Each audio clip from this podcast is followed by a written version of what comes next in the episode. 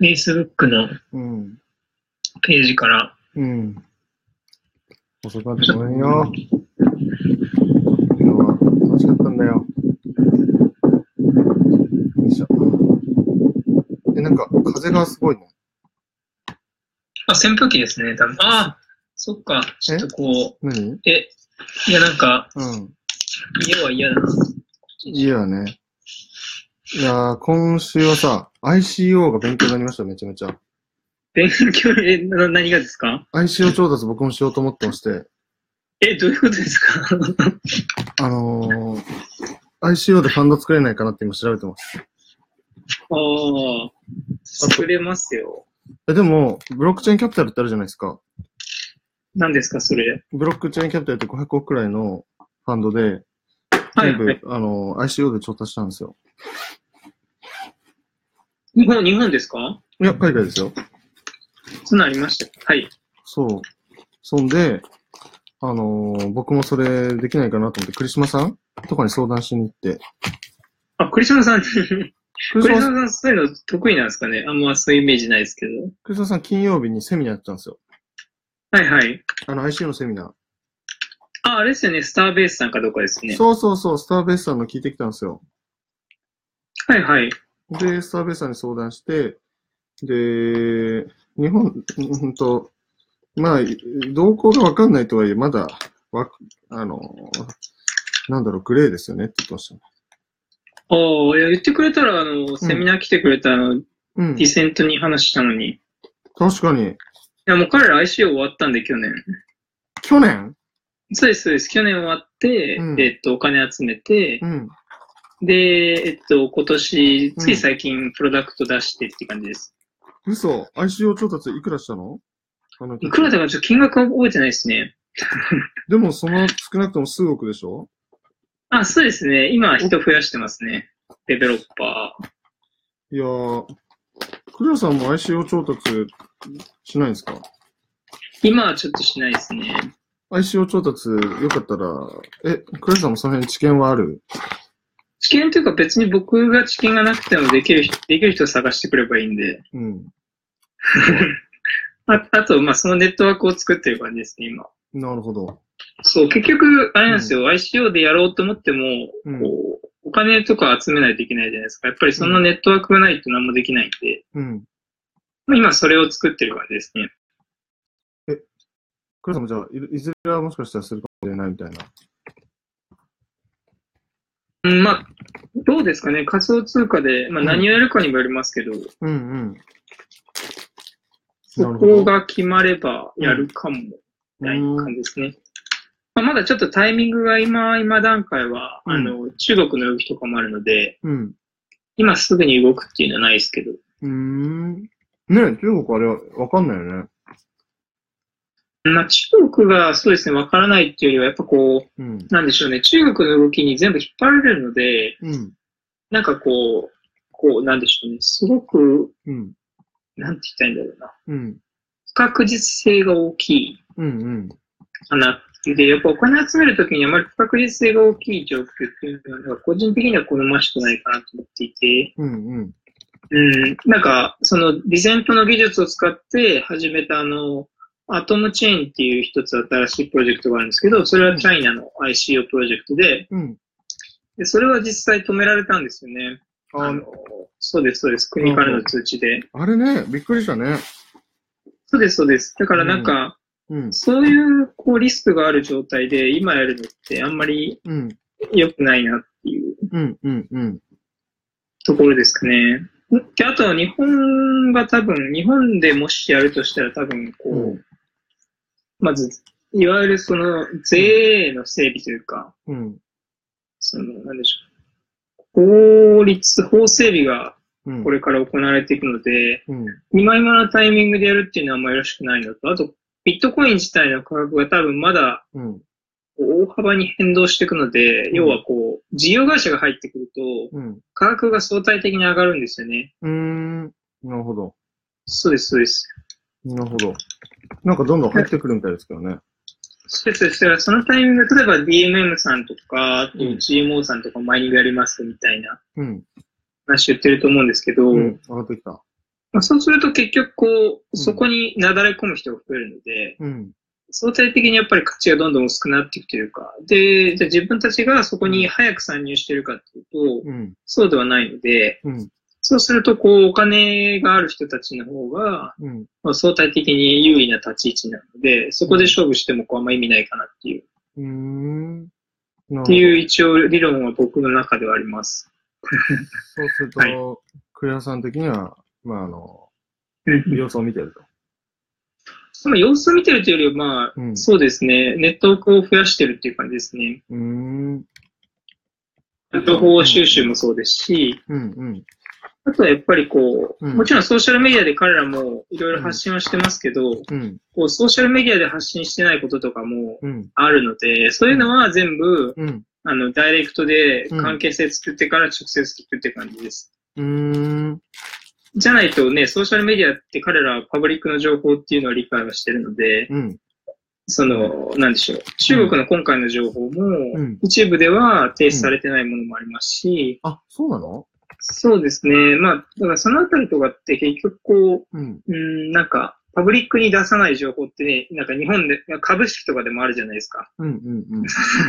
そういうところって結局人間関係なので、そういう人たちとまずこう関係性を作っていかないと、うん。その、いわゆるパブリックの情報とプライベートの情報うん。をうん。取っていかないとおかしいかなと思います。クリアさん、あの、20日の週空いてますん何日ですか ?18 日の週。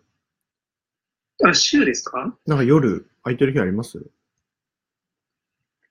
ーん。ちょっと待ってください。というのは、博報堂の計画、計画、計画の人とこうご飯食べるんですよ。何曜日ですかね。あ、今、その週にどうしようかなっていうのを決めて、決めようと思ってて。 18ですね。 18なら空いてるえーっと、うーん、あ、10、あ、まあ、19とか、うん。 19、21とかのがいいですね。うん。OK。じゃあちょっと19で聞いてみる。お願いします。なんか、その人は、まさにし、あの、中国にもいたことがあって、はい。あの、うーん、まあ、新規事業をいろいろ、日本に WeWork 持ってこようとしたりしてたらしいんですよ。ああ、スーさんが持ってた。はい。そうそう。で、僕も、あの、縁あって、あの、本庄先生っていう、あの、はいはいはい、本庄さん。はい。本庄先生のおかげで、あの、研修で呼んでいただいたりしていて、あなるほどなるほど。それで知り合ったんですね。はいはい。そんで、まあ、多分新しい新規事業のネタとか、今、スタートアップの動向とかっていうのを多分、僕としてのアウトプットとか求められてると思ったんですけど、うーん、僕なりに話せるとは思うんですけど、やっぱりなんかクリアさんが知れた方がより面白くなりそうだなと思ったので、ああ、全然いいですよ。話しますよ。僕でできることあれば。はうい。んなんで、ちょっとお誘いしてみました。お願いしますじ。ゃあちょっとそれは日程調整します。はい、じゃあラジオおうん。やりますか。収録し願まいすしか。ます。はい。ちょっとだけ待ってね。いろいろ開きすぎちゃってるから、落ちちゃうとあれだから。まあ、きあ、じゃあちょ、ちょっとじゃあ、うん。うんあ、まあいいや。大丈夫です。おい。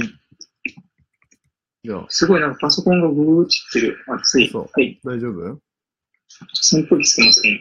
うん。なんかなりますかんなりますか扇風機。大丈夫。ちょっとじゃあ、クーラーにしますね。うん。じゃあ、でも音しないから大丈夫だよ。どういう環境だよ。 青いね。す生活感 が。すみません、生活感が溢れて、あ、すみません。はい、はい。よし。はーい。じゃあ録音しまーす。お願いします。あ、そうだ。なんか、なんか、アベマとかでもこれ、いずれアップロードしたいですね。あ、もう何でもいいですよ。 これ、これビデオで収録できんのかないや、わかんないです。ムービーにしてみよそのあたりお任せしてます。う。OK。ムービーとオーディオ両方できるんだ。まあいいや。じゃあ、いきますよ。はい。 3、2、1。こんにちは。こんにちは。あ、こんばんは。こんばんはですね。 はい。い。夜ですね。はそ。いうですね。今週も始まりました。グローバルマーケティングラジオの収録をしております。はい。皆さん、夜分遅くに視聴いただきありがとうございます。うん、そうだね。ライブ配信のそう だね。あ、そうですね。両方、はい。一応、あの、ライブの皆さんに。はい。えー今日は9月9日21時半ということですね。そうですね。結構遅い時間までありがとうございます。すみません、遅くなりました。いいえ。ね。最近どうですかなんか、最近なんかそうですね。やっぱ動きが早いですね。いろいろこほうほうほう。なう。んだろう。その、うん、うん。なんかいいか悪いかは別として、すごいうん。変変化の激しい時代だなと思います。うーん。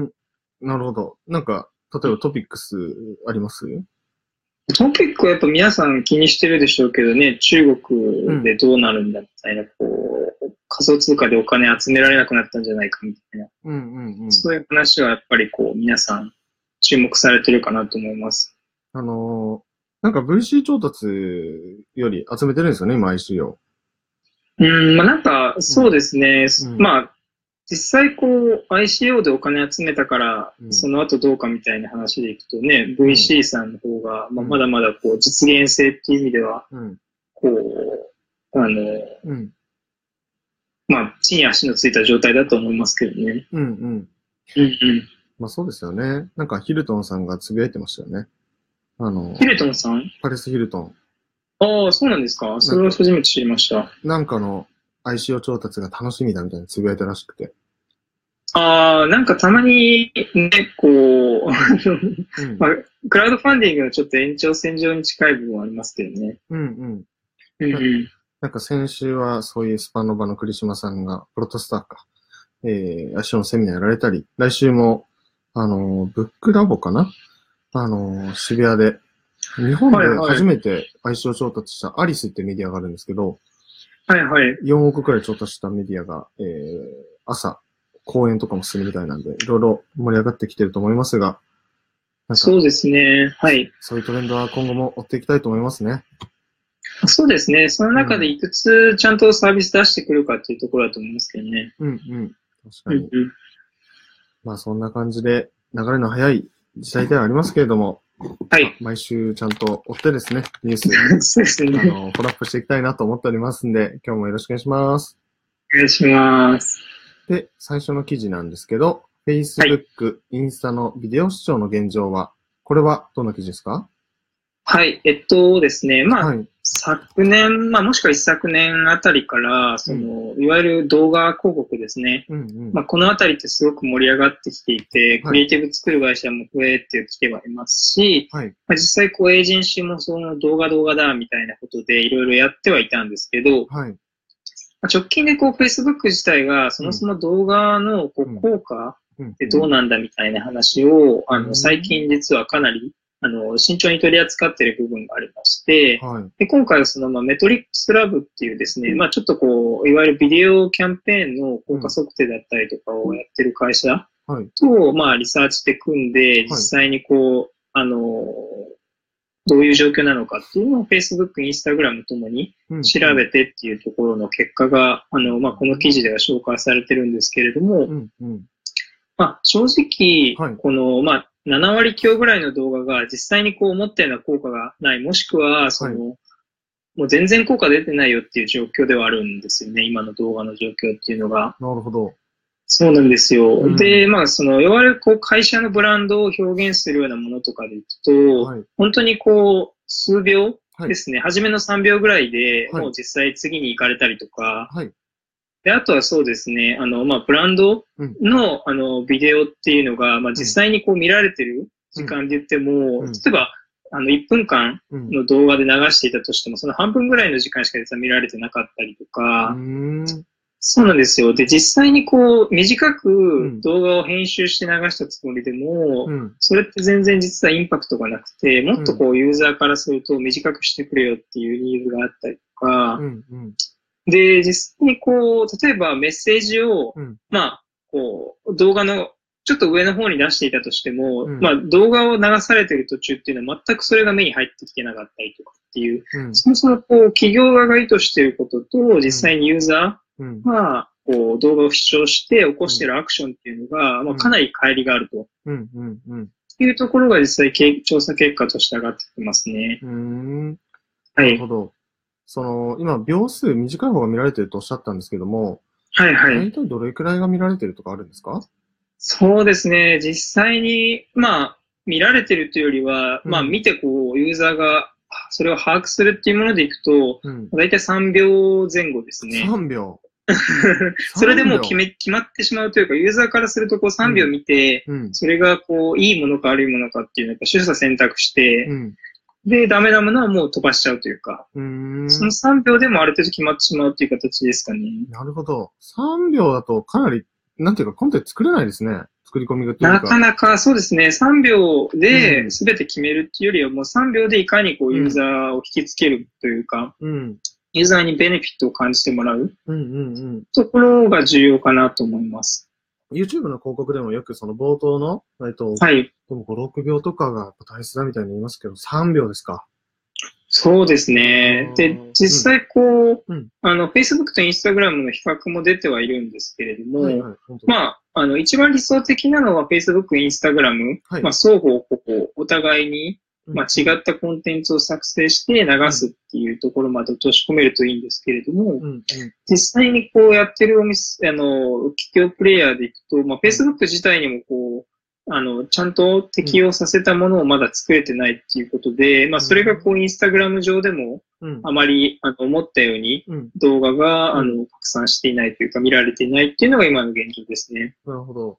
そそうのですね、ノウハウを持ってる人たちってどこにいるんですかねあ、何ですかその Facebook の動画の制作のノウハウを持ってる人たちっていうのが、もしかしたらまだ、その、多はいい、はい。多い状況がないからそういう形になってるのかなと思ったりもしたんですけど、そういうわけでもない。そうです。まあ、実際、こう、まあ、なんでしょうね。やっぱり動画作る側からしても、やっぱクリエイティブなものを作ればいいっていう発想がすごく強くてですね。うんうんそもそも別にクリエイティブなものをユーザーが見たいかどうかってまた別の話であって、うんうんそもそもそのユーザーが求めてるものを作ってるのかどうかっていうところまで落とし込めてる会社はもしかするとまあ少ないかもしれないですね。うん、なるほど。その、ユーザーの気持ちをつかむって、なかなか難しいですね。まあ、そうですね。それはこう永遠の課題ではありますけど、んまあただね、企業、ビジネステック側としては、やっぱり購入してもらったり、やっぱり関心持ってもらわないと次につながらないので、うんそのあたりをこうしっかりとうんマネージメントしていくのは、まうんあ、エージェンシー含め、うんあの、まあ、マーケティング担当の人間からすると、うん、なあの、これから必要なスキルではあるかなと思います。るほど。その、しえっと、把握するための、例えばツールというか、方法というのはやっぱりいくつかあるんですかね。そうですね。まあ、一番いいのは自社のこう、ターゲット層の人たちが、じゃあどういう行動をしているのかっていうところを、まあ、把握する。で、特にデジタルの世界ですね。うんあの、例えばじゃあ、その、うんもう例えばターゲットするユーザー層はどういう動画を日々見ているかとか、うんっていうのを動画を作成する前にうん、事前にスクリーニングするだったりとか、なるほど。やっぱりそういうことをやっていかないとなかなかこう、ただアピールする方法として動画を作っても、うんそもそもそのターゲットするユーザーがそれを見ていなければ全くこう響かないですし、もしくはね動画じゃない形で意思決定をしているかもしれないので、うん、うん、そのあたりは、あの、事前のリサーチというか、っうん。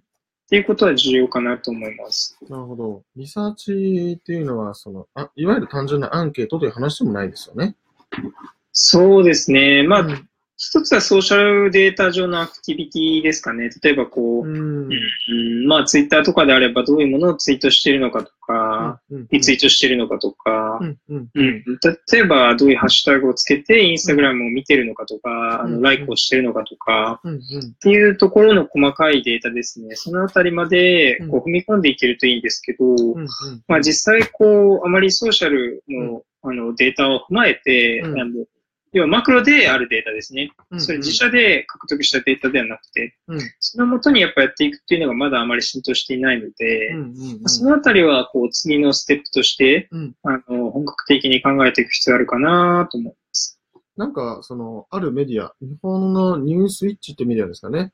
えっと、は家いはい電メーカーのソーシャルメディアの活用の仕方について記事を作っ、あの、書いていて、えー新商品に対する、えー情報の発信とか、えーうんリアクションっていうのを見て、えー製品フィードバックをして、えーフィあの改善につなげてるみたいな話が上がってたんですけど、それもまあ、あの、ある種のソーシャルメディアの有効な活用の仕方であり、顧客の把握ということの一例なのかなと思ったんですけど、なんかそういった事例とかってなんかご存だご存知だったりしますかそうですね。まあ僕自身ソーシャルはずっと使ってるので、はいまあ実際こうソーシャルをどう使うかっていうところを見たときに、まあ一つハッシュタグですよね。ハッシュタグのこう、まあ、人気キーワードというか、はいで、自社、例えば自分がターゲットとするユーザーですね、その人たちがどういうハッシュタグを好んで探しているか、もしくはうん、それにこう、付随して、じゃあどういう人を、じゃあ自分の、例えばツイッターであればリストに上げてるかとか、うん。そういうところまでできる限り落としていけるといいかなって。で、例えばう、んやり方として、うんうーん、まあ、B2B でも B2C でもいいんですけど、その分野のこう、インフルエンサーっていう人たちがいいると思うんですよね。うん。うん。例えばデータを、情報をキュキュレートというか集めてきて発信する人だったり、うん。何々研究家みたいな人たち、うん。でそういう人たちがこうどういうリストを、うん。あの自分で作って、うん。こうどういう人たちから情報を取ってるのかっていうのを調べるのは一つの方法であると思います。うん。なるほど。で、うんはい、たもしくはリストじゃなくても、その人がフォローしてる人を見て、あ、こういうジャンルのこういう人をフォローしていくんだみたいなことを把握しながら、うん実際にこう、じゃあそのフォローしてる人がどういうアクティビティをやったり発信したりしてるかっていうところを実は結構掘っていくと、うんあこういう分野で、うんあの、情報を取ってる人たちは、こういうつながりでうん。みんな情報を取っていくのかっていうのが、まあ、うん。論理的にこう、うん。あの、見えてくるので、うんでそれを踏まえた上で、じゃあ自社の情報を発信するものの設計をしていくっていうことは重要かなと思います。なるほど。それは、その、どど、その人たちがどういう情報を取ってるかっていうのは、そのはい人がどういうフォローをしているかっていうのを追っていくってことですかそうですね。それは一つのやり方ですね。うんうんうん。なるほど、なるほど。あとはリストとかを見たりみたいな。そうです、そうです。うん。でも、いずれもツイッターなんですかね、それって。うん、まあ、ものによりますけどね、ツイッターが一番やりやすいと思います。まあ、インスタグラムとかでもできると思いますけど。うんうんうんうん。はいなるほど。そうか。まあちょっといろいろ、その、えー、ソーシャルを活用した、えーはい顧客像の把握だったりとか、いろんな話を今、うんうん今回のスライド一つでお話をしたかなと思うんですけれども、うんう。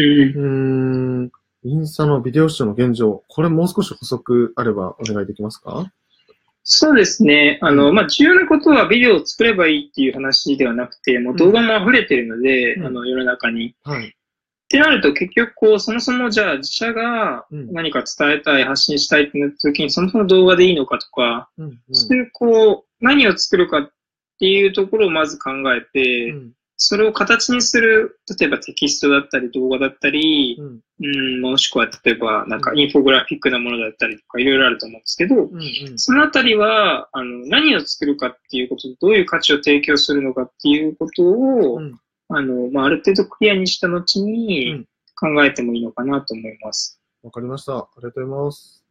はい。じゃあ次ですけども、広告も 3D に。これはコカ・コーラさんの事例なんですかね。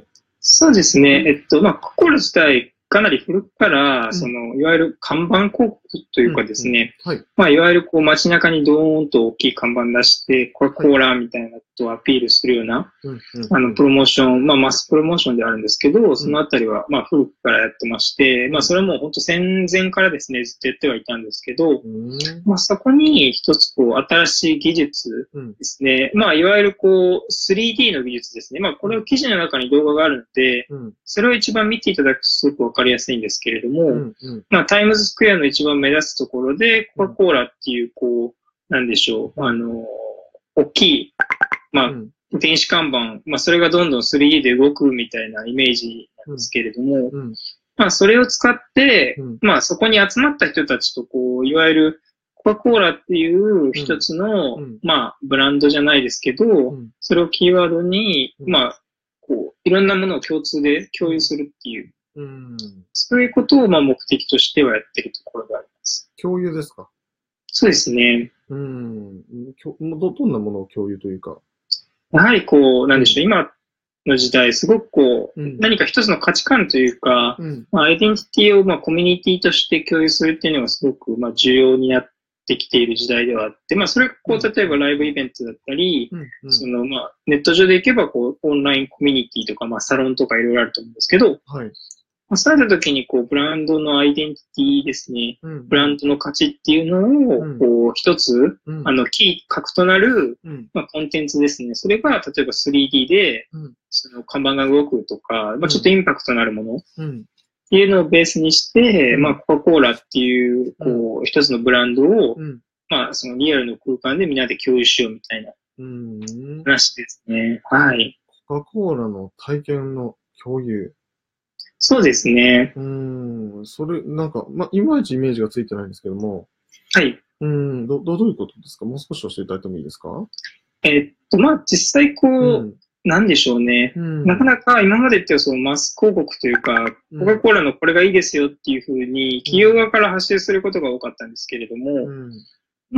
今重要になってきているのは、どちらかというと企業が発信するっていうよりも、うん。ユーザー自体を企業のブランドの中に巻き込んでいくというか、うん。うん。うん。一緒に何か作り上げていくっていうところがすごく重要なので、うん。うん。そうなった時にいかにこうユーザーを巻き込む仕掛けを作るかうん。っていうところがやっぱキーになっていて、うん。うん。まあその中で今までやっていたこう、その、まあデジタルサイネージうん、のようなアプローチ方法に 3D だったりとか、ちょっとした新しい技術を組み込むことでうん、それ自体をコンテンツにしてしまって、うんこう、それをキーワードに人を集めてきて、うんまあそういうこう、ライブ、うんあの、体験のようなものを提供するという形ですね。うん。なるほど。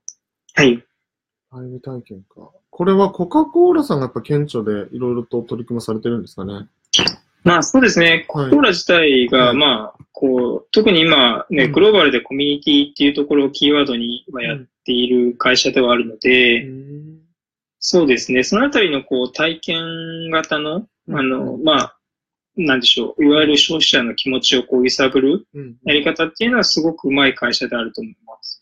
なんかそのコミュニティというところですと、以前いこの、このラジオでも、なんか Airbnb とかの事例も上がってたかなと思ったんですけど、はい。そういった、まあ、まあ、コカ・コーラを大企業と捉えたときに、うん一方でスタートアップでもこういった取り組みをやられてる会社さんってあるんですかねスタートアップですかね。まあ、ううんん、ん一番わかりやすいのは、まあうん前ちょっと話したかもしれないですけど、んまあフォーラムだったりとか、いわゆる、るこう Q&A 的なものですね。結構ブロックチェーンのスタートアップとかでも、うん。フォーラム作って、なんかそこでクエスチョンもらったりとかでやり取りしてる会社とかもありますうし、ん。うん。うんなんかそういうこう、なんでしょう、インタラクティブなものっていうのはうん、まあ作ること自体はそんなに難しくはないというか仕組みとして、うん。うん。うん。なので、そこをちょっとまあうまく活用すればう、んいろいろできたりするかなと思います。うーん。その、先日いらしていただいたディセントさんとかもそういうのやってらっしゃるんですか2 0 0ともそうですね、それに近いことはやってますね。まあなんかウィウィキっていう形では入れてるんですけど、ウィキっていうなんかこうう、うん、なんて言ったらいいんでしょうね。ウィキペディアみたいなちょえっとう、んなんて言ったらいいんだろうな。うんその Q&A みたいな形の小規模のイベントだったりとか、そういうこう、ななんて言ったらいいんでしょうね。うんちょっとこう、コミュニケーションを入れつつも、なんかイベント的な形でいろいろうんうん情報交換したりとか、そういうことはやってると思います。うん。それはリアルイベント。えーっと、基本オンラインがメインですけど、ちょっとリアルで現地でやってるかは僕もわからないですね。多う分んチャイナでやってんじゃないかなと思いますけど。なるほど、なるほど。まあはい。そうか。せっかくなんで、ディセントについて少し説明していただいてもいいですかあ、そうですね。まあ、これシンプルに言うとすごく、まあ、なんでしょう、すごい複雑ではあるんですけど、はいまあ、本当わかりやすく言うと、うん。うん、なんかコンテンツをこう、まあ配信するときに、今だとラジオでこう配信して、まあうん Facebook ライブみたいな、Facebook を通じて、うん。こうまあ僕の顔が見えたり、僕の声が聞こえたりっていうところだと思うんですけど、うんまあ、そうではなくて、うんこういうコンテンツを配信するときに、直接、うんこう、皆さんに何かを届けたいうんというか、やっぱそういうことが結構、あの、今後、その、求められていくというか、やっぱり結局、こう、Facebook を介すると、Facebook の都合で、うん例えば、見られる人の数も変わってきますし、うん評価も変わってくるんですけど、うん直接こう、提供できれば、うんもう、お互いの評価うんで、全てが、あの、まあ、いいか悪いかっていうのが決まるので、うんそのあたりを、うんまあ、できるようにする技術ですね。うんうんうんというのを彼らは開発しています。うんで、その技術っていうのが、いわゆるこう、うん、例えば、こういうラジオだったり、うんあとは、ウェブ広告だったり、うんあとは何でしょうね、うん、例えば音楽コンテンツを配信したり、うん例えばじゃあメディアとしてブログ書いたり、コンテンツ配信したりみたいな、うんこう様々な分野で応用が可能なんですね。うんうんうんなるほどなんで、まあ、それを応用していくときに必要な技術の、うんまあ、根幹というか、うんコアな部分を開発しているというのが今の現状です。なるほど。はい。なんか ICO 面白いですよね。彼らの毎を調達したってことですよね、実践とさんも。そうですね。まあ、ちょくちょく世界中で IC を調達している会社はありますけど、まうんあ、その中でも、こう、面白い会社はたくさんあると思います。僕も知ってる。るのは限られますけど、はい。うーん。なるほど。はい。そっか。じゃあ、この 3D に、あの、最後に補足をお願いします。そうですね。3D 自体にまあ意味があるっていうよりは、まあ、コうんーラっていうブランドをうまく活用して、うんその、なんでしょうね。やっぱコミュニケーションを取っていくというか、うん。そのあたりはすごくうまい会社だなと思うので、うんあと、まあ、スタートアップでも、その人とこうコミュニケーションを取ることって、まあ、プライスレスじゃないですけど、こう、うんあのね、人がいればできることなので、うんそのあたりにこう、フォーカスしていって、ファンをまず作るところうんから進めていくのは、すごい得策だなと思います。なるほど。わかりました。ありがとうございます。はい。じゃあ、次ですが、メディア×データビジネスの時代。これはどんな記事ですかはい、えっと、まあ皆さん、あの、経済だったり、まあ、ビジネス、特に株とかやってらっしゃる方は、まあ、ご存知かなと思うんですが、ブルームバーグっていうですね、大大きい経済メディアがありまして、はい。えっと、まあ、僕も毎朝、あの、なんかテック系のニュースをやってるんですけど、うんなんかライブで結構スタートアップファウンダーとか、うんうんあの、おブルームバーグウエストっていうのがあって、昔はなんか、あの、なんだっけ、ブルームバーグ、あ、そう今はブルームバーグテクノロジーになったんですね。うんうなん、かこう、IT 系の会社とか、うんの仕事とか、うんっていうのがあって、はい。で、まあそういうのやってたりとか、あとはまあ株系の情報だったり、なんかめっちゃお金持ちの人、ビル・ゲイツさん。んとかがどういう資産を運用してるのかみたいなことをまあデータとして全部出したりとか、うんあとはまあ世界のマーケット情報だったり、うあんとは各産業のうんあの、アナリストがいたりう、んジャーナリストは、あの、すごい、コンテンツを、まあ、書いたりする人がいたりとかっていう、こう、まあ、世界でも名だたるメディアの一つであるんですけど、うん。まあ、そこの会社が持ってる、こう、一つアセットとして、やっぱりデータですね、膨大なデータをやっぱすごく持ってるところと、うんあとは実際データをこう収集して、あとは編集できる人ですね。うん。えっと、その人のリソースをすごく抱えてるっていうところもあって、うん。まあ、今後そのデータだったりとか、あとは分析の機能を、あの、コンサルティング業界にも応用していこうっていうところで、彼ら自体が今ビジネスを、まあ、大きく転換しつつあるっていうところの話ですね。うんコンサルですかそうですね。まあ、こう、ブルームバーグ自体が、まあ、メディアっていう立ち位置よりは、うん。やっぱりこう、データ収集企業うん。ですね。で、かつ、こう、オリジナルなデータをたくさん抱えているので、うん。まあ、もちろん株だったり、そういうパブリックなデータだけではなくて、うん。まあ、あとはこう、現地のインダストリーの話だったりとか、うんまあ、政治的な話も含めてですけど、うんまあ、そのあたりって結構こう日本、コンサル会社にはないうん。情報ではあるので、そのあたりをうまく組み合わせて、うん。こう、コンサルティングうん。ですね、その領域にも今後入っていくっていうところは、あの、すごいキーになるかなと思います。なるほど、ありがとうございます。今回のこの記事の特にポイントっていうのはどういうところになりますかそうですね、もうメディア業界っていうところはメディアだけじゃ食っていけないっていうのがまず一つ。うん。あの、注目するべき点かなっていう。で、メディアプラスの付加価値ですね。うん先日も、まあ、バズフィードが AI 使ってっていうことをお話しさせていただいたと思うんですけど、やうん。っぱりこうメディアもうんあの、技術と組み合わせて、うん例えばブルームバーグであればデータをアセットとしてうんコンサルティング提供しますだったりとか、うんまあ、バズフィードであれば、その、うまあ、広告配信のところに、うんあの、AI の技術ですね、うんうんうん入れていきますだったりとか、うんあとは、えっと、アクセル・シュプリンガーっていうドイツの会社なんですけど、うんそことかは、えっと、EC だったりとか、まあ、オンラインデジタルうんで物を変えるっていうところにも効果してきますよっていう、まあ、そもそもこうデータを本業、あメディアを本業で飯を食べてた人たちが、うんうんこう、技術を使って集めたうんアセットです。それを使ってまたちょっと新しい業態のビジネスにうん乗り出しつつあるかなというところであります。なるほど。そのい新しいところなんですか。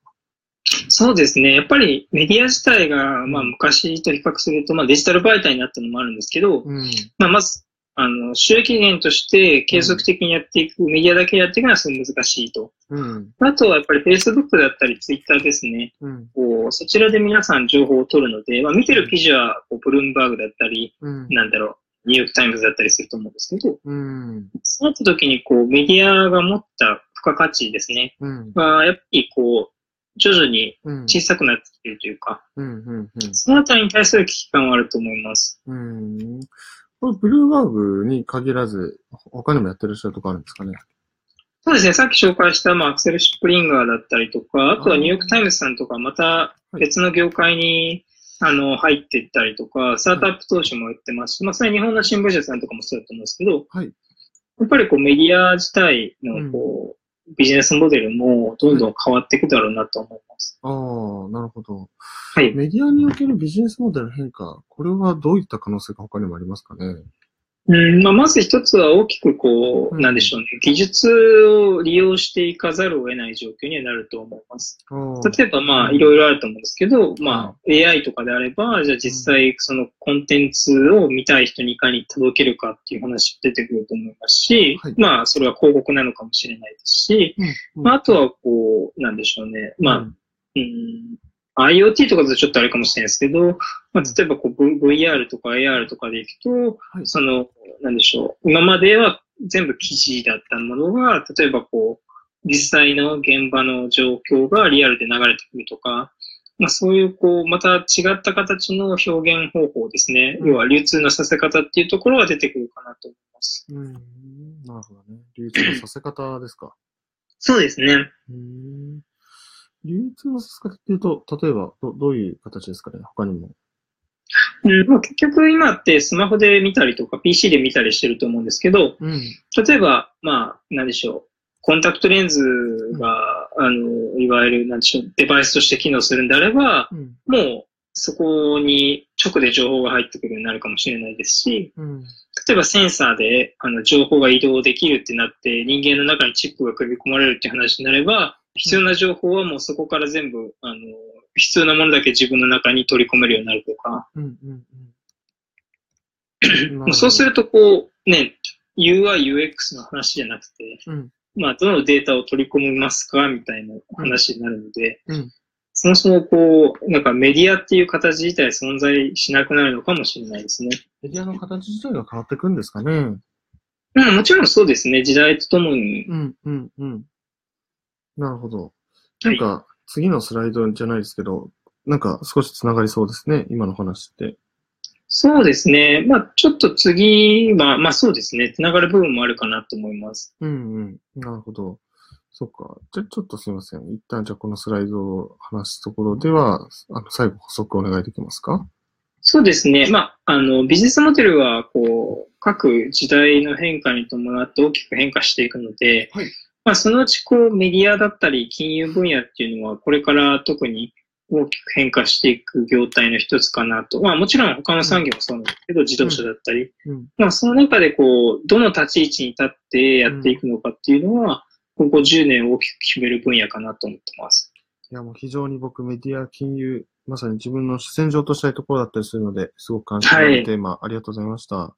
いえいえ。じゃあ最後に、感情を読み解く、えー、必要性、これはどんな記事ですかはい、えっと、まあそうですね、ブランドって皆さん結局こう何なんだっていう議論がよく出てくると思うんですけど、まあ最終的にこまあ人間関係ですよっていうところをこの記事では説明はしてるんですよね。へーじゃあこう、ユーザーがその人からどういう体験をうん。もらうことによって、うんそのブランドをいいものと感じるのかうん。っていうのを、まあ、この記事はこの記事なりに伝えてるっていうところが今回ちょっと取り上げた理由です。なるほど。はいちょっと詳細をお願いできますかそうですね。まあ、まず一つは、うんこう、もっとパーソナル、う要はその人にとって必要な体験を提供しているかどうかっうんうん。ていうのと、その体験ですね。それは実際にその人にベネフィットがあるものなのかうん。っていうところで、もう一つは、やっぱりこう、特にデジタル分野でいくと、うん。実際にユーザーが体験しようっていうふうに、例えばサイトに来た時に、はいその人にとってこう必要じゃないものを提供しちゃいけないと。うん。うん。まあ、広告で言えばそれが見たくないものが出てくるとか、うん。あとはこう、なんでしょうね。うんあの、この商品買いたいのに、うん。購入ページがないとか、問い合わせページがないとか、うん。っていうのも、まあ一つかなと思います。うん。で、まあ、うんうん最後のもう一つあるのが、まあ実際にこうカスタマーですね、ユーザーがうん。何を求めているのかっていうのをもうできる限りこう把握するというか、うん。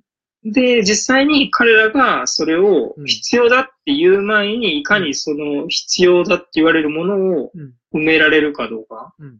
うん。ですね。そのあたりはすごく重要だと思います。なんか、まるで恋愛のようですね。 まあ人間関係ですからね。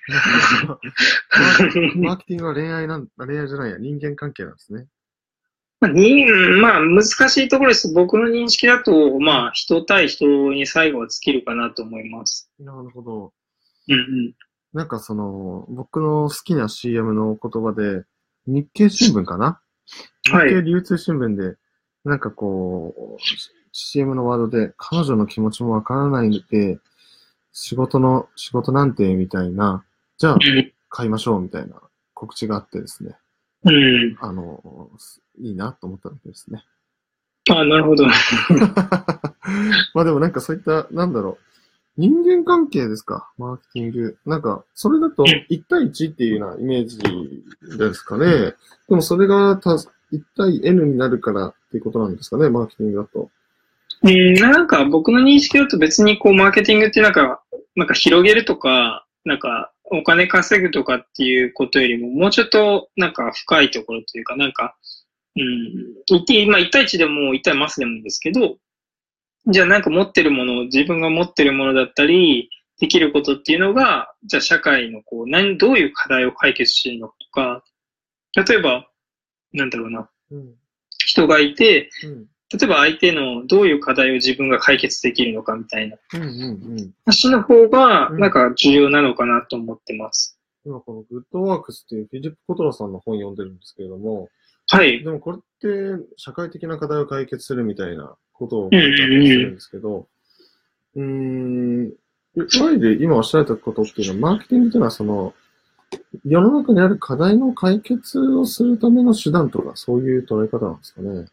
そうですね。そう思っていただいた方が、すごくこう選択肢が広がると思います。ああ、なるほどうんうんで、まあ、今僕が取り上げたところだと、それのいわゆるより、なんていうか、社会的な課題、まあ全部社会なんでしょうけど、もっはいとこう、い、わゆるソーシャルとか言われるような、うん病気の課題を解決することも、ということで、ちょっと両触れてる部分が、そっちのだけの話であって、マーケティングっていうのは広い概念なんですよね。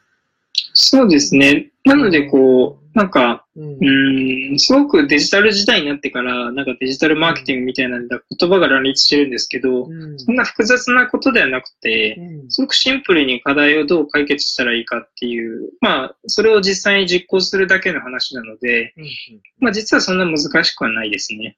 そうなんか、その、温蔵先生っていうのかなえっと、はいはいはい。なんか、あそうの、あ、そうわ、わ、早稲田でしたっけあれそ早う稲田そうじそ。ゃないうそう。はいはいそうですごく著名な先生いらっしゃるじゃないですか、マーケティングで。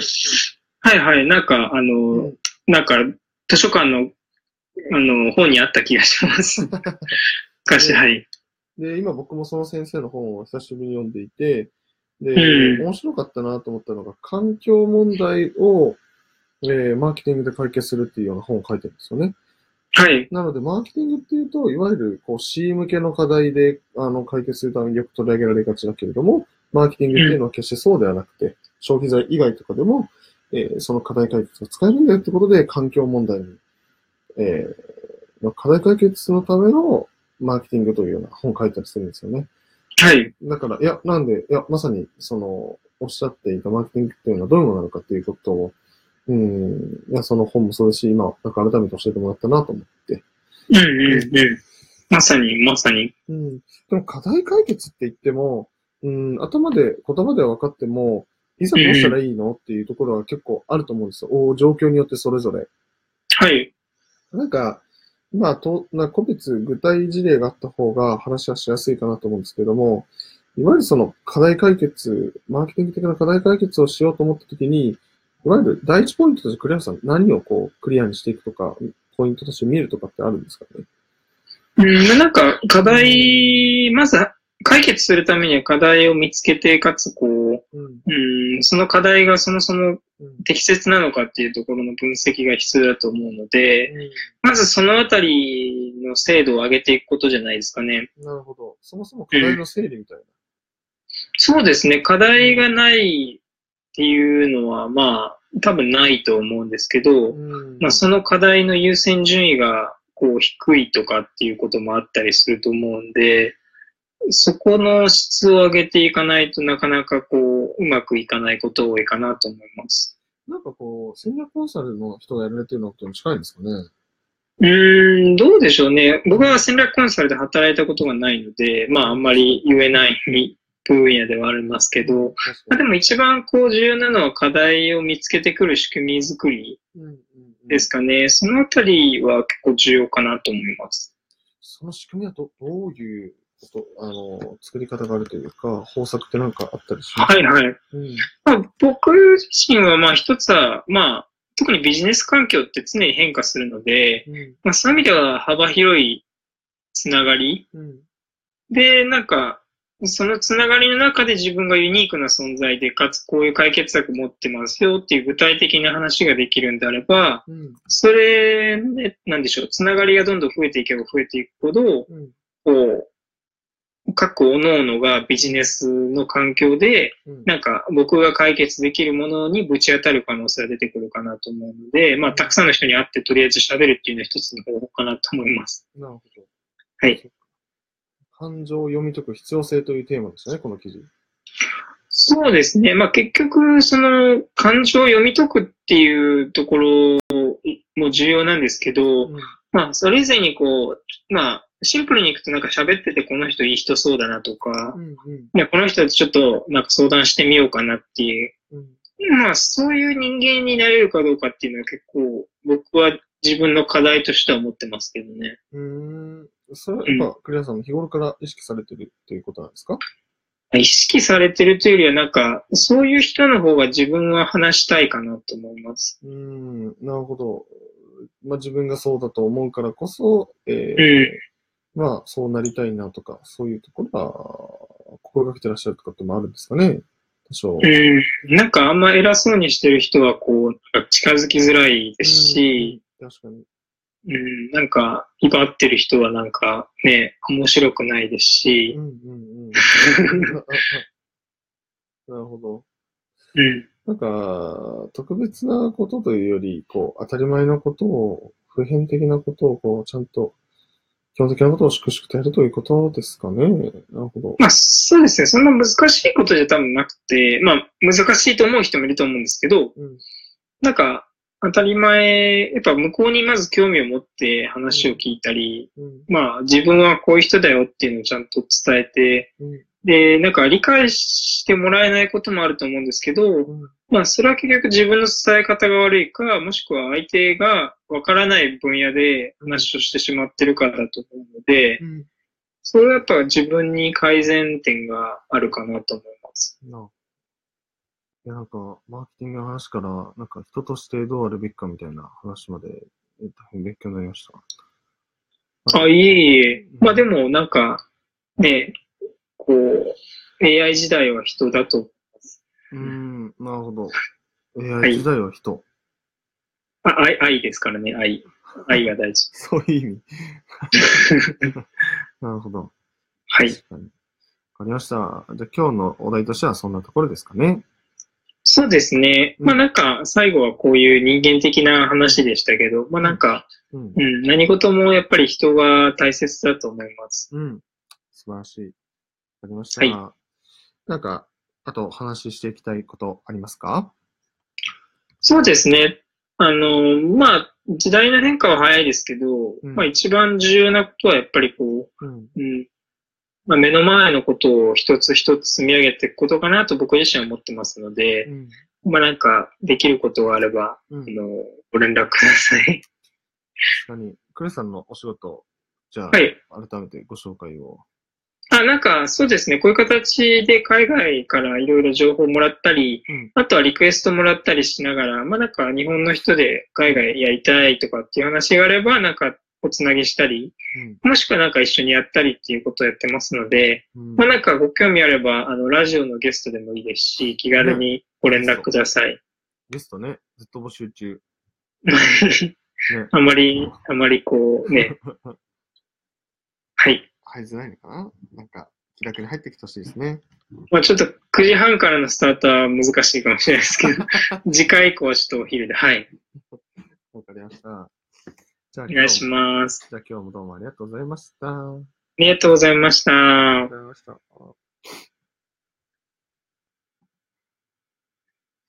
はい。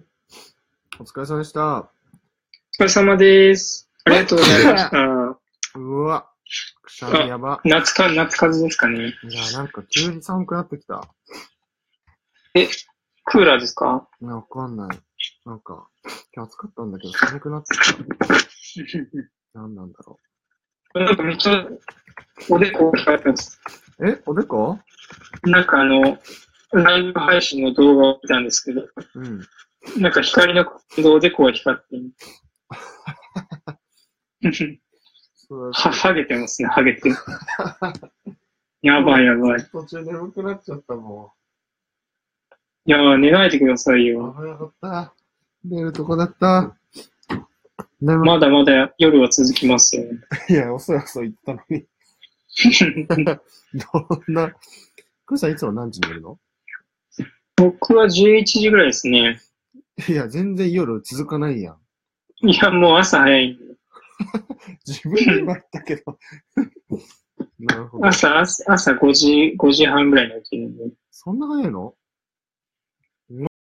そんな早い、5時、5時、あ、でも5時半、5時40分とかするぐらいです。すごいね。うん。いや、なんか時差があるんで。ああ、あっちと話したりするから。うん、まあなんかニュースとか見る、朝見るうと、んその時間になりますね。うーん。えブルームバーグそうです、そうです。なんか6時からやってるんですよ。おいまあ、む向こうで言うと何時だうん向こうで言うと10、16時とか15時とか。うんうんうん。あの、西海岸なんで、うん。西海岸に住んだ方がいいかなと思って最近。